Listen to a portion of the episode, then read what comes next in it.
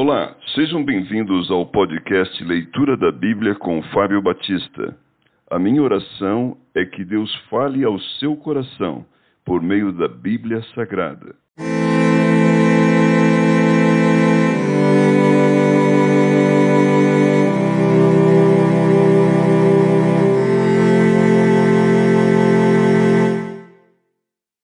Segunda Samuel, capítulo 13, o incesto de Amon. Tinha Absalão, filho de Davi, uma formosa irmã, cujo nome era Tamar. Anon, filho de Davi, se enamorou dela. Angustiou-se Anon por Tamar, sua irmã, a ponto de adoecer, pois sendo ela virgem, parecia-lhe impossível fazer-lhe coisa alguma. Tinha, porém, Anon um amigo, cujo nome era Jonadab, filho de Simeia, irmão de Davi. Jonadab era homem muito sagaz e ele lhe disse: Por que tanto emagreces de dia para dia, ó filho do rei? Não mudirás? Então lhe disse Amon: Amo Tamar, irmã de Absalão, meu irmão. Disse-lhe Jonadab: Deita-te na tua cama e finge-te doente. Quando teu pai vier visitar-te, dize-lhe: Peço que minha irmã Tamar venha e me dê de comer pão, pois vendo-a eu preparar minha comida, comerei de sua mão. Deitou-se, pois, Anon e fingiu-se doente. Vindo o rei visitá-lo, Anon disse-lhe, lhe disse: Peço-te que minha irmã Tamar venha e prepare dois bolos à minha presença, para que eu coma de sua mão. Então Davi mandou dizer a Tamar em sua casa: Vai à casa de Anon, teu irmão, e faze-lhe comida. Foi Tamar à casa de Anon, seu irmão, e ele estava deitado. Tomou ela a massa e a amassou fez bolo diante dele e os cozeu. Tomou a assadeira e virou os bolos diante dele, porém ele recusou comer. Disse Anon: Fazei retirar a todos da minha presença. E todos se retiraram. Então disse Anon a Tamar: Traze a comida à câmara e comerei da tua mão. Tomou Tamar os bolos que fizera e os levou a Anon, seu irmão, à câmara.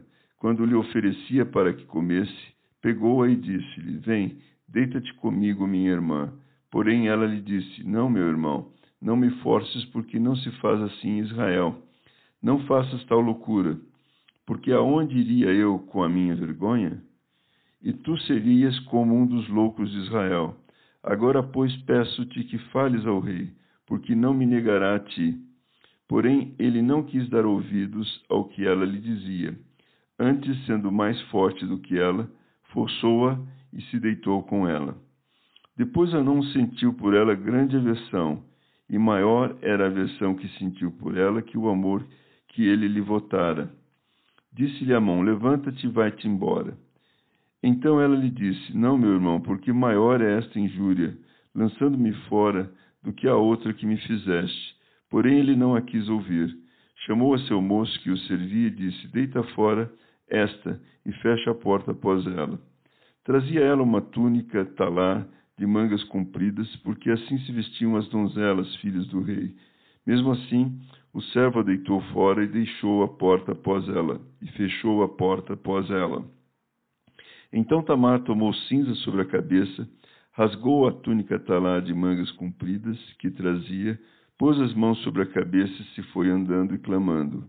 Absalão, seu irmão, lhe disse: Esteve Anon, teu irmão, contigo? Ora, pois, minha irmã, cala-te, é teu irmão. Não se angustie o teu coração por isso. Assim ficou Tamar e esteve desolada em casa de Absalão, seu irmão. Ouvindo o rei Davi todas essas coisas, muito se lhe acendeu a ira. Porém, Absalão não falou com Anon, nem mal nem bem, porque odiava a Anon por ter este forçado a Tamar, sua irmã. Absalão mata Anon. Passados dois anos, Absalão tosqueava em Baal Azor, que está junto a Efraim, e convidou Absalão todos os filhos do rei. Foi ter Absalão com o rei e disse: Eis que teu servo faz a tosquia. Peço que com o teu servo venham o rei e seus servidores. O rei, porém, disse a Absalão: Não, filho meu, não vamos todos juntos, para não sermos pesados. Estou com ele, Absalão, porém, ele não quis ir contudo o abençoou. Então disse Absalão: Se não queres ir, pelo menos deixa ir conosco Anon, meu irmão. Porém, o rei lhe disse: Para que iria ele contigo? Insistindo Absalão com ele, deixou ir com ele Amnon e todos os filhos do rei. Absalão deu ordem aos seus moços, dizendo: Tomai sentido, quando o coração de Anon estiver alegre de vinho, e eu vos disser: Feri a Anon, então o matareis. Não temais, pois não sou eu quem vou-lo ordena? Sede fortes e valentes.